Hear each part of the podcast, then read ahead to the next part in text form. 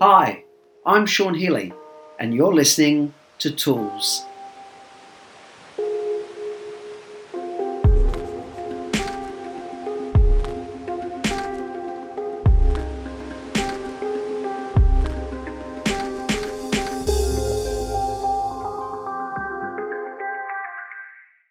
Hi everyone, Sean Healy, NLP trainer and change agent here, and you're listening to episode 100 of Sean Healy Tools, a podcast designed to support entrepreneurial couples, people in business partnership, anyone looking for more tips, tools, and strategies to add to the quality of your life. So, welcome to today's episode. Episode 100 is entitled The Immature Romantic Partner. So, uh, yes, we've made it to 100 episodes. Um, I'm very pleased to uh, to have got here, and um, given the uh, the themes and the flavour of the last 10 or so episodes, um, we're still following along those lines, but looking at some of the extra distinctions. One of those being um, when we've talked previously about uh, traumatized partners or addicted based partners or partners who are abusive. Um, and then, of course, we've got elements of immaturity in relationships. So today's episode is going to be looking at um, aspects of immaturity in our in our you know our partners, but of course, how to are we um, not as uh, developmentally well rounded in our relationship because that certainly can create some um, some friction, some tension, and some pain in our relational experience. So, um, uh, the episode starts out a little bit like this. Uh, you know, when we look at kind of movies, what we tend to see a lot of is the first stage of, of a relationship where, um, uh, you, you know, we're in the romance phase, and because of the kind of um, uh, the chemistry the the uh, the what happens to our neurology, our brain, and our body in that in that kind of process, and in the process of infatuation.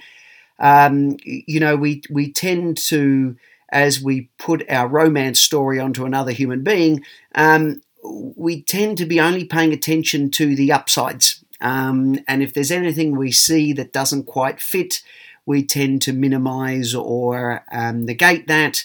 Um, in our, as I said, in our our examples in movies are always of tend to be always of this romantic phase, um, or you know when we see examples of in movies of very immature uh, individuals who suddenly through love completely transform and become some kind of model partner.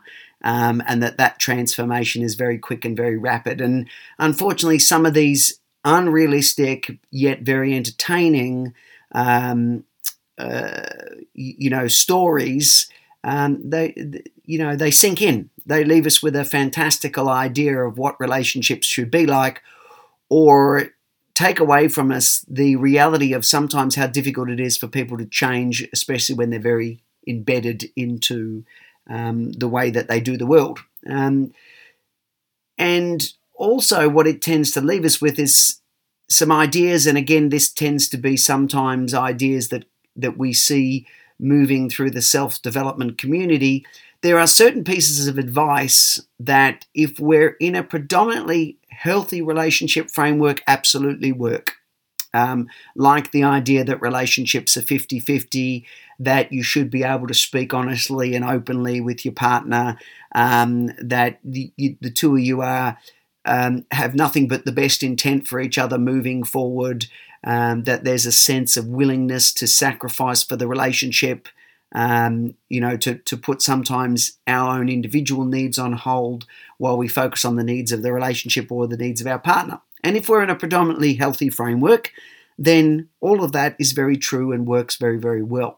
Um, but when we're identifying ourself or we're coming to the unfortunate realization that perhaps we're not in as healthy a framework as we could be um, and and that can be very very tough. But when we see the reality of where we're at it allows us to start hopefully adopting strategies that are going to be a bit more realistic. And that's not necessarily to say, you know, whether we choose to leave or stay once we identify things is not the issue here. It's it's about you know how do we conduct ourselves in response to what we're kind of experiencing is the thing I'm most interested in.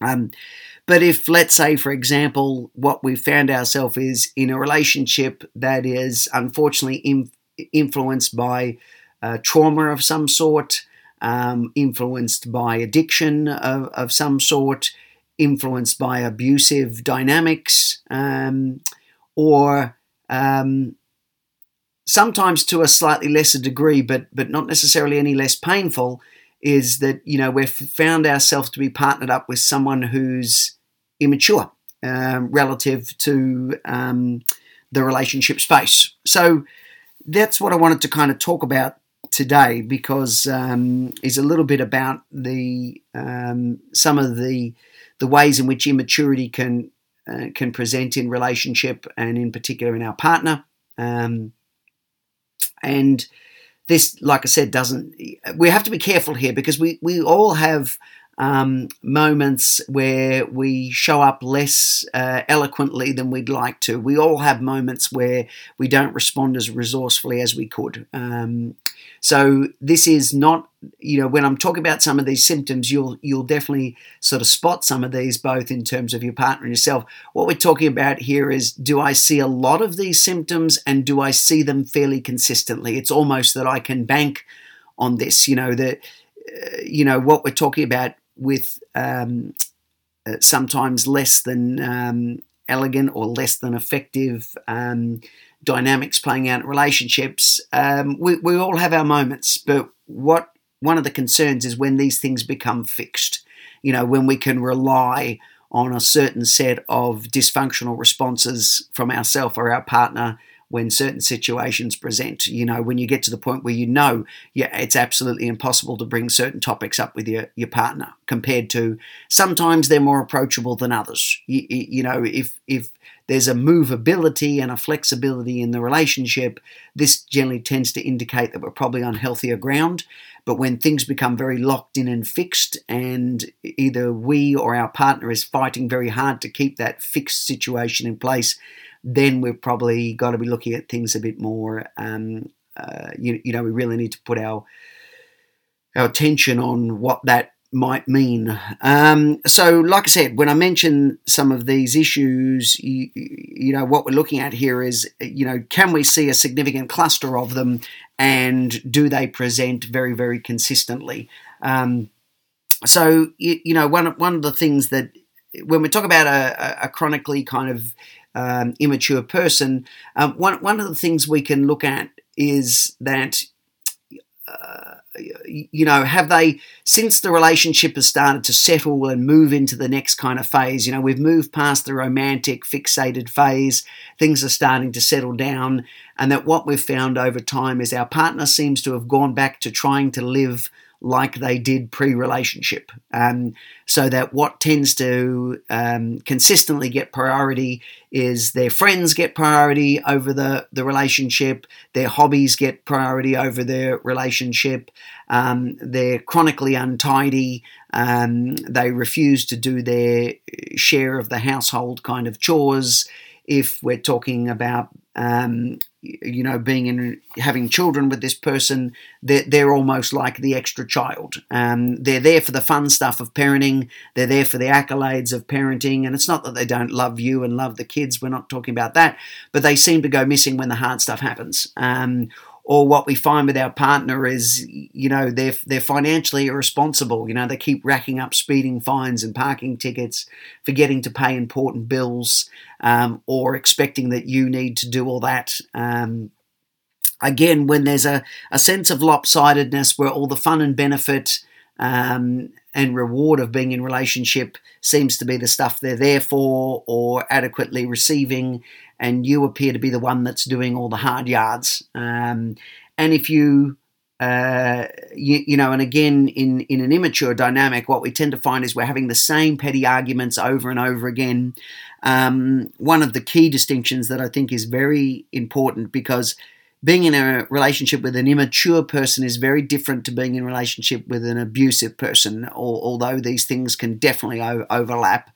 Um, but one of the primary distinctions that you can make between an immature am I in a relationship with someone who's immature by comparison to abusive? And you know, I'll put a whole separate episode up about this. Is is that their lack of force, forethought, their lack of insight, um, their their lack of attention um, means that they consistently mess up. They make um, what seem to be quite um, silly mistakes.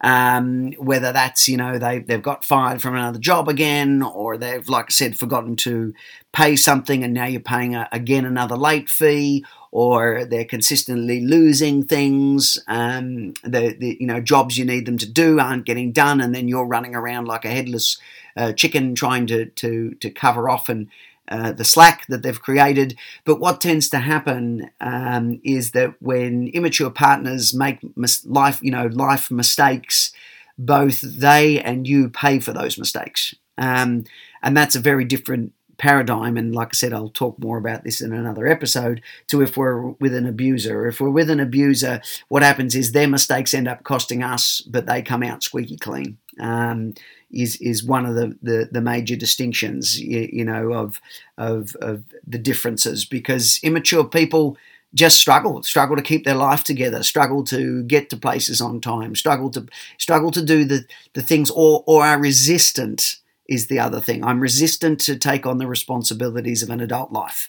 Um, you know, another element can be um, apart from you know not pulling the weight with parenting or, or household tasks, um, and even in the relationship, they kind of sit back and expect you to do everything. Um, if there's any um, romance or date night or anything like this, um, that tends to be something that's always initiated and driven by you.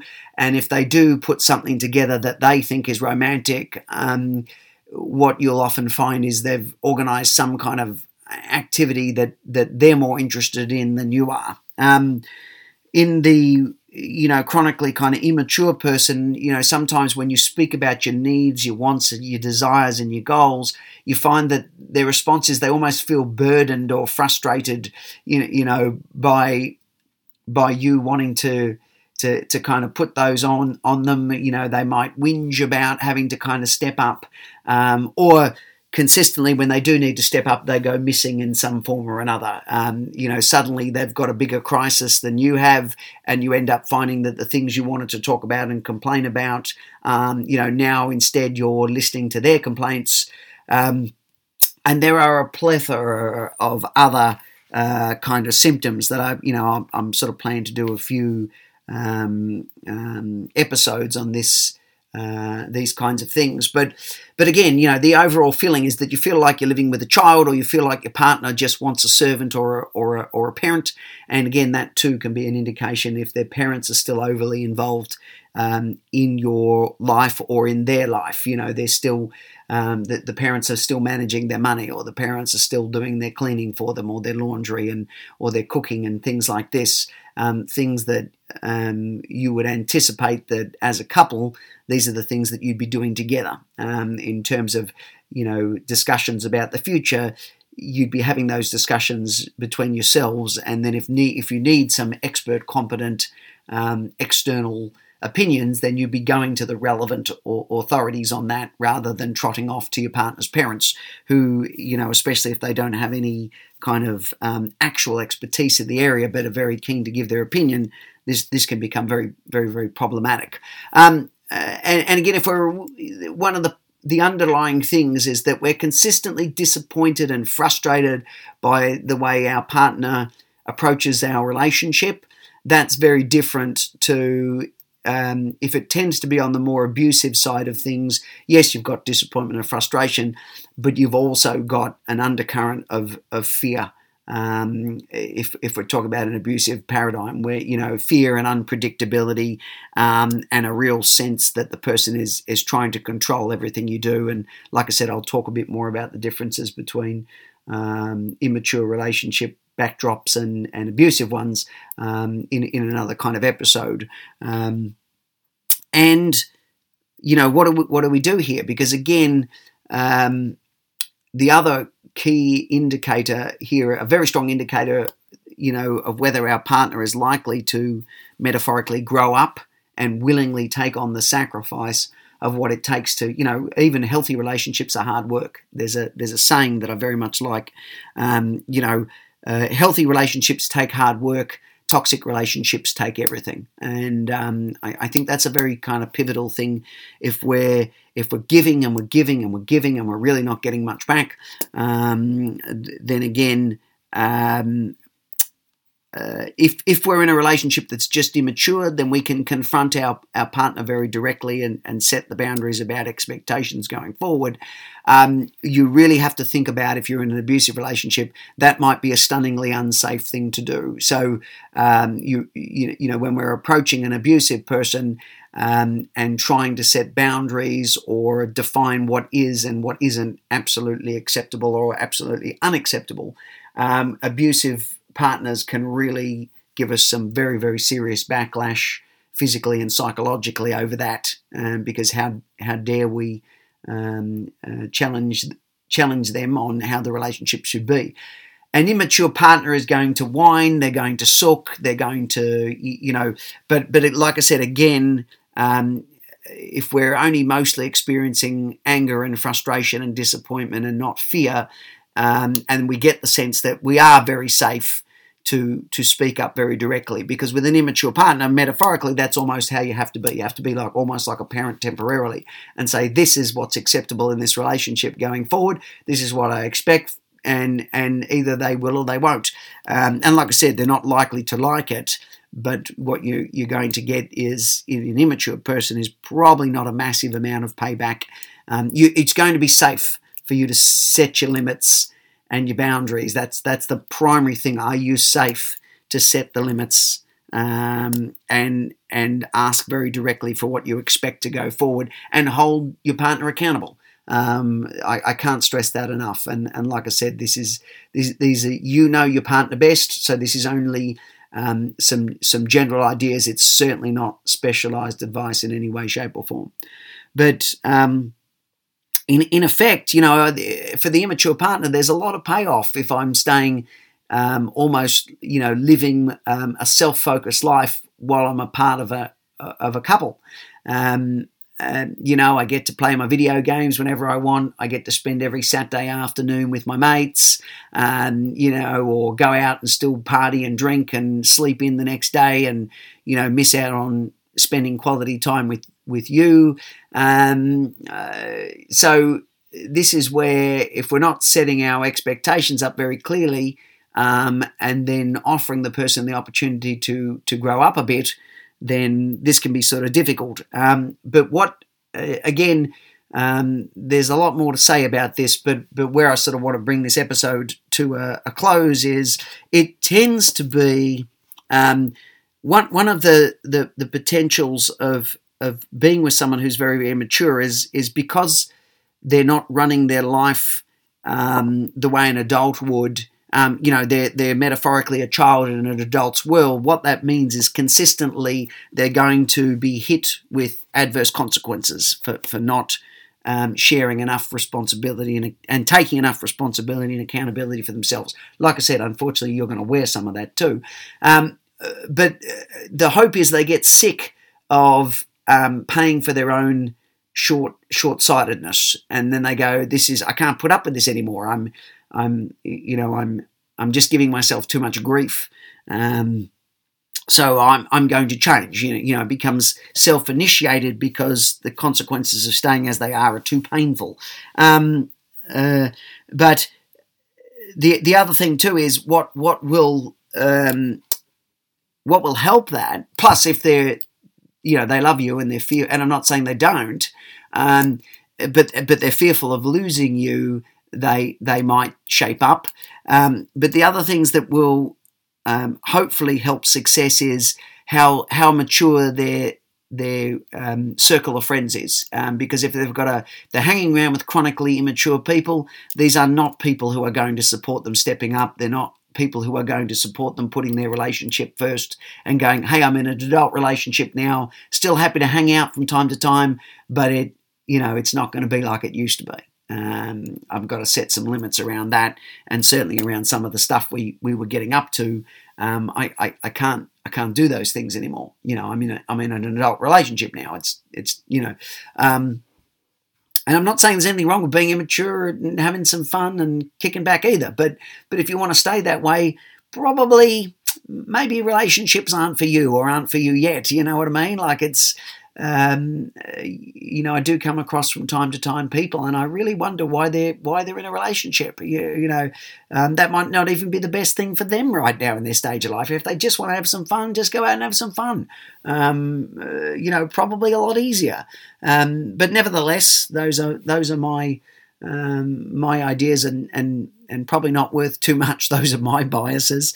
Um, so, you know, but again, if they're with a group of people who are mature and supportive, then that's going to make it a lot easier. If they're still with a chronically immature group of friends, that's going to make it real tough. Um, so, consideration around that, and because there's consequences for, for your partner that may mean they have to start spending more time or socializing with a different group of people. And that can be tough when you really love your friends and you're attached to them and you've spent a long part of your life history with them. That's that's not a that's not an easy thing to do.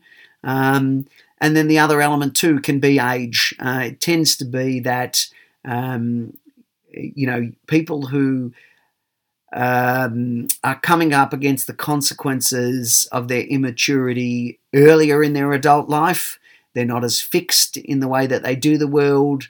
Um, that that sometimes can be um, that that sometimes can make the change a lot easier, you know, compared to the people who are older. They're set in their ways, they're very used to their lifestyle and the way that they do things. And I've certainly seen that one of the paradigms that's emerging with people starting relationships later in life in their 50s and 60s is sometimes how difficult it is for couples to come out of, especially if they've been single for a long period of time. They've really got themselves into a, a groove that they like and enjoy, and then they they you know every Sunday I, I go bike riding and and and uh, um, uh, have a couple of coffees and wines with my best mate, um, and I've I've done that for three or four years, and then suddenly I'm in a relationship, and uh, you know now you're telling me that you want to spend a Sunday morning with me. Hang on a moment, that's that's me and my mate's time. You know sometimes that it can be difficult to negotiate where the fit is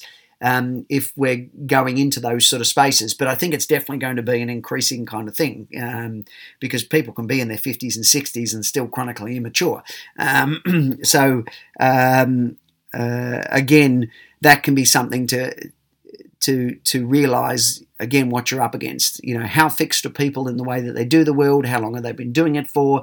And what you know is their social group likely to support them maturing or likely to interfere with that? Um, so anyway, um, I could ramble on and on, and I probably will at some stage. Uh, again, we'll, we'll, we'll revisit uh, this and some other episodes, but um, hopefully this gives you a bit more insight. I, I, think the more that we can really define the kinds of things that are going on in our relationships, the more chance we have of healthy, successful um, you know, wondrous relationships going forward. That we're getting the kind of love and treatment and nurture and care we deserve, not only from others but from ourselves too. So, um, thank you, uh, thank you, and uh, it's been a real privilege um, for those of you.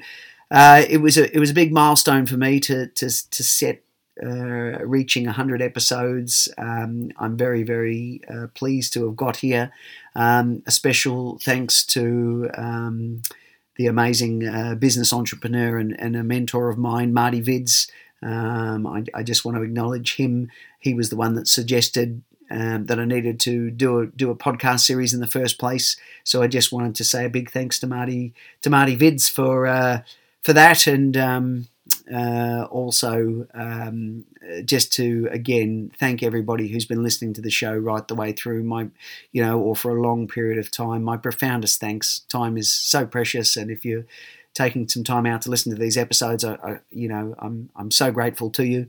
If you've just joined us welcome. Um, hope you found the episode to be helpful um, if you want to continue to support the show, please go to iTunes, download, subscribe, and leave a five star review, as it makes it easier for others to uh, to find the um, the program, and I'm passionate about helping people with education in relationship, um, both in in personal and, and in our business lives.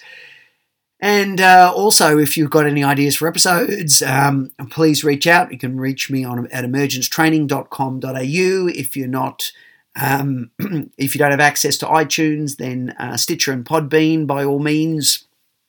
And of course, the episodes are available at the website too, and in categories. Now that we've got like hundred odd episodes up, there's uh, you know at the website you can see categories if there's got areas of interest that you that you, um, you you'd like to kind of look at. Then by all means, please check that out there. Um, but apart from that, um, I just want to say a big thank you. And like I said, I'm really uh, proud and pleased to have reached 100 episodes. I'm looking forward to moving now into the next 100 and seeing where that uh, leads things. And once again, thank you. I wish you every success in your life. And thank you so much for listening to this episode. Um, until next time, bye for now.